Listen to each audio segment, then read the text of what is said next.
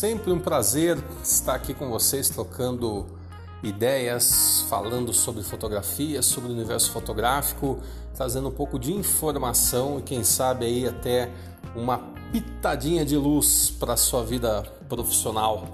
E assim a gente pode ajudar com um pouco mais de precisão os colegas fotógrafos, amantes da fotografia, sejam já profissionais ou iniciantes, que buscam aí no nosso podcast um, um recurso para auxiliar na compreensão e no entendimento de vários assuntos sobre fotografia. E hoje é algo muito recorrente que já haviam me pedido há um certo tempo, falar um pouquinho sobre câmera e principalmente é, no momento tecnológico que a gente vive, abordar o que, que é mais importante, ou o que, que é melhor, ou o que, que é ideal. Que inicia a luta mirrorless versus DSLR. Bom, queridos, é, quando a gente fala de câmera fotográfica é sempre um eterno Corinthians e Parmeira, né? É sempre um eterno loira e morena, é sempre um eterno. É, enfim, vocês entenderam aí os comparativos para a gente não perder muito tempo. Importante você saber que tanto a câmera mirrorless como a câmera DSLR elas são focadas para um fotógrafo que tem na fotografia o seu sustento, o seu trabalho, a sua profissão, ou que tem na fotografia um hobby avançado.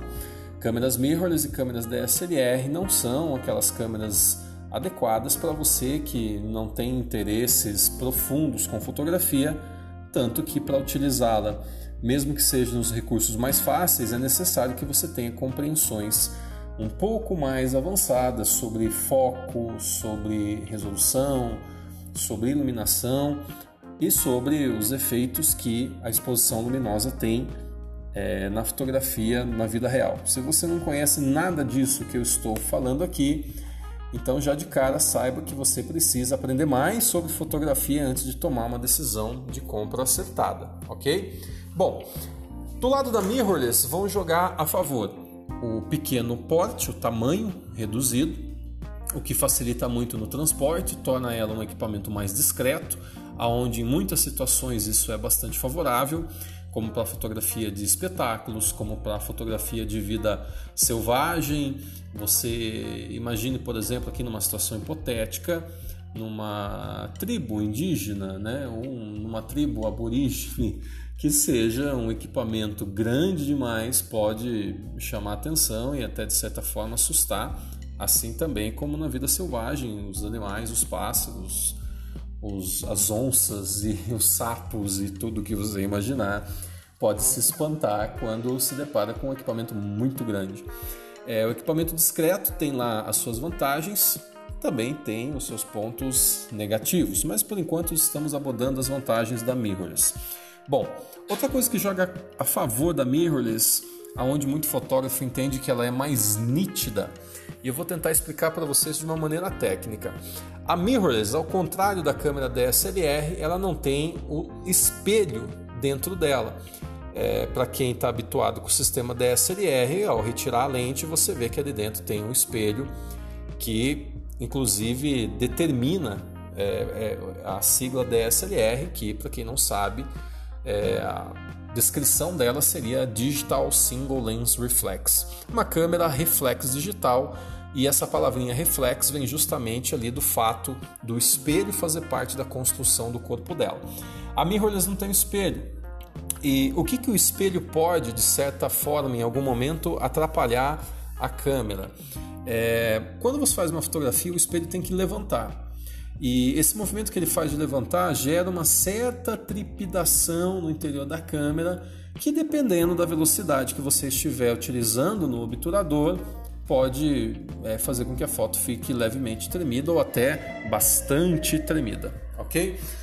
Bom, tirando isso, podemos dizer então que a mirrorless pode ser mais interessante para se trabalhar em velocidades baixas, ainda mais que hoje a maioria dos modelos mirrorless, principalmente da linha Sony, conta com um sistema de estabilização que é embutido no corpo da câmera. O corpo da câmera é o estabilizador É, se você não tem muita intimidade com esse tipo de tecnologia, vou tentar deixar você mais próximo disso.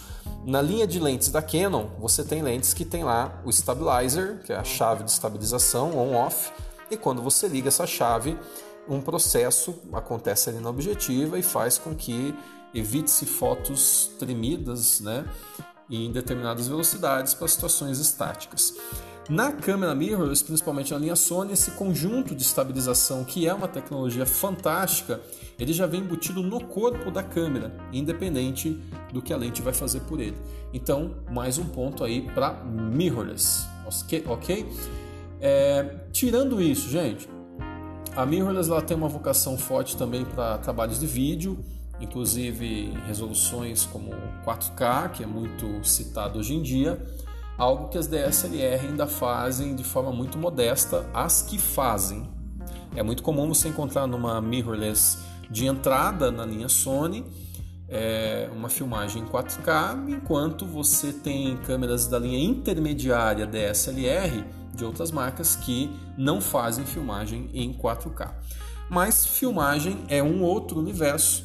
Vamos dizer que isso conta ponto é, percentualmente, né? não, não, não é assim um fator determinante, afinal de contas, o nosso foco aqui ainda é a fotografia. Agora, falando assim de desvantagens do sistema mirrorless e já falando também das vantagens do sistema DSLR. Bom, apesar do corpo da mirrorless ser bem pequeno, é, se você precisar utilizar nela uma teleobjetiva como uma 70-200, você vai ter que utilizar uma tela objetiva grandona, daquela que você conhece. E aí, nesse caso, caiu por terra um dos principais benefícios da mirrorless, que é o tamanho. Já não justifica, então, você ter ela pelo tamanho, se você vai utilizar ela com uma tela objetiva, por exemplo. A mesma coisa acontece quando você precisa utilizar um flash speedlight na sua mirrorless. O flash é grande e vai tornar o sistema de trabalho desproporcional incomodando muito até na questão da empunhadura da câmera. Você não tem segurança de operar com a câmera utilizando um flash speedlight grandão em cima dela, ok? É, há pontos divergentes, mas o sistema DSLR, por ter um trabalho de foco, no caso da Canon, de tecnologia dual pixel, por vezes ajudado pela clareza, pela nitidez do espelho, pode fazer com que o sistema de foco da DSLR seja mais rápido e mais preciso.